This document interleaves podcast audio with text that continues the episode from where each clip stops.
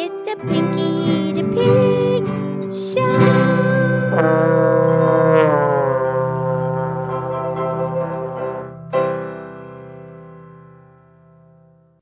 Okay, it's me, it's Pinky the Pig, and time for the Pinky the Pig podcast show. Uh, Hi, Pinky. How are you? I'm great, Mildred. How are you? I'm doing great also. And it's Friday. Yeah, nice. Are you excited? You have big plans for the weekend? Well, actually, we do because last weekend was, you know, it was all about the canoe, the maiden voyage. And so that was a big deal. So we didn't want to cram everything all at once, but we do want to celebrate because it's August. Right. So we decided we're going to have the big August celebration party tomorrow. We're going to have live music and invite the musicians, and we're going to have live band because, you know, my family is so musical. Oh, I know. Lady Lynette, she's the drummer. Oh, yeah, she's a drummer, thumper. She got a heavy kick drum. That kick drum, the bass drum, they call her Thumper.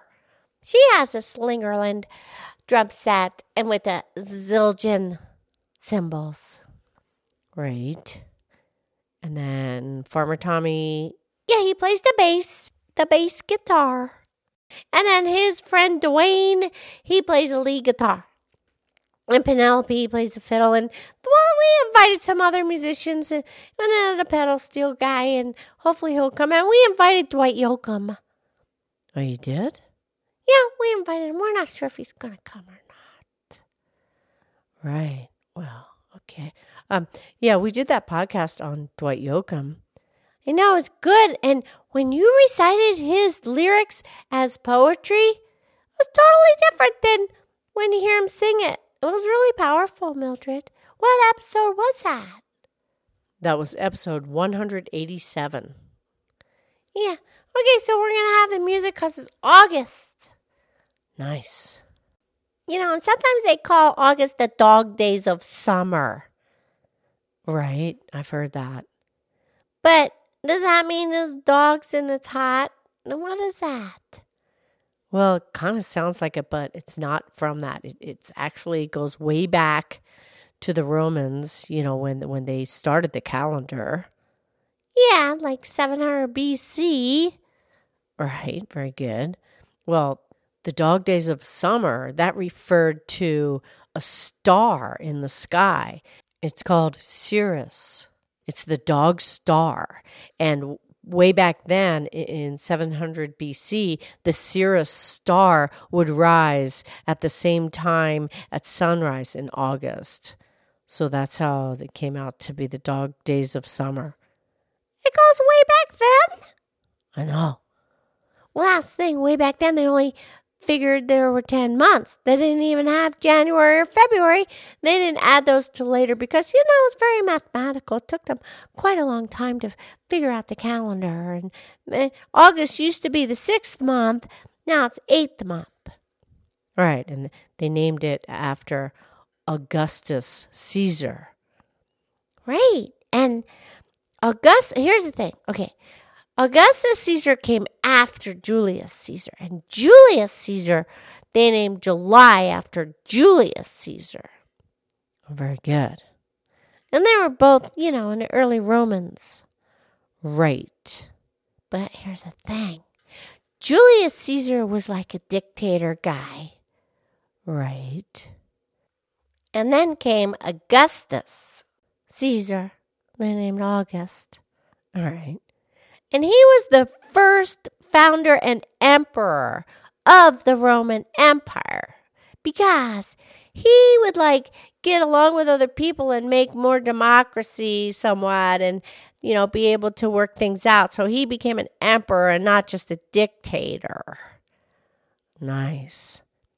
and he was the great nephew of Julius Caesar. It- Julius Caesar was his great uncle on his mother's side Right. So his mother's uncle was Julius Caesar. Right. So Augustus's great uncle was Julius Caesar on his mother's side. Oh, very good. It used to be that July had 31 days and August only had 30 days. And later they added it because they wanted it to be equal for Julius and Augustus, that they both had 31 days. Julius Caesar, July, Augustus Caesar, August. Right. You know, it, th- there was a whole transition with the calendar over over time. Right. Well, like you said, it's very mathematical. It took them a long time to figure it all out. Yeah, exactly. Well, it's quite complicated. The sun being in the center and the earth goes around the sun so many days, and that's how many days in a year, and the moon goes around, and that's how many days in a month. So it took them a long time to figure it out. Right. And you know, um, Piggy, the, the official flower of August is the gladiolus. Oh, the gladiolus. Yeah, very tall, pointy flower. Kind of looks like a sword. Right. Absolutely. And you know, in August, we celebrate the National Watermelon Day. That was the last week of one day. And yeah, that's a big deal, isn't it? I know, National Watermelon Day. Farmer Tommy says when he sees a lady who's pregnant, he looks over, he goes, I think she swallowed a watermelon seed. Oh, oh brother. I know, he's funny. Anyways, okay, so um, it's August and I'm happy because you know that's the thing. You it's just so comfortable. You know, I mean July can get a little hot, but August starts to cool off at night already. I noticed. I have noticed. Yeah, I have also. But I don't think it's to be the dog days of summer much longer. Th- there are some sayings that have to do with the weather, huh? Yes, there are. I have a quote here, a- an anonymous quote, and um, it says If the first week in August is unusually warm, the coming winter will be snowy and long. Hmm, yeah, uh, it's kind of a guess. Uh, perhaps. And then, of course, we did that great podcast where I read, Shall I compare thee to a summer's day? Oh, yeah, William Shakespeare. Yeah, that was a good one. Right. And then here's another one by um, Henry David Thoreau. Oh, yeah, famous poet. And he said, In August, the large masses of berries, which, when in flower, had attracted many wild bees, gradually assumed their bright velvety crimson hue, and by their weight again bent down and broke their tender vines. Mm. And Pinky, here's another one, quite famous, titled August, written by Mary Oliver. Okay, yes, please. And this is also about blackberries. Okay. And Mary said, When the blackberries hang swollen in the woods, in the brambles nobody owns, I spend all day among the high branches, reaching my ripped arms, thinking of nothing, cramming the black honey of summer into my mouth all day. My body accepts what it is.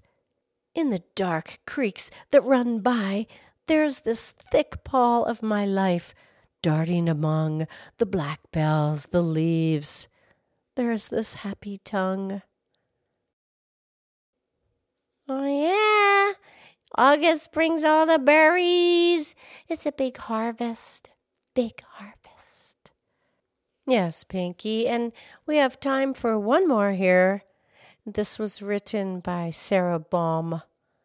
Okay, yes, please. This morning the sun endures past dawn. I realize that it is August, the summer's last stand. Mm. Yes, very glorious, very glorious August, and I love you. I love you.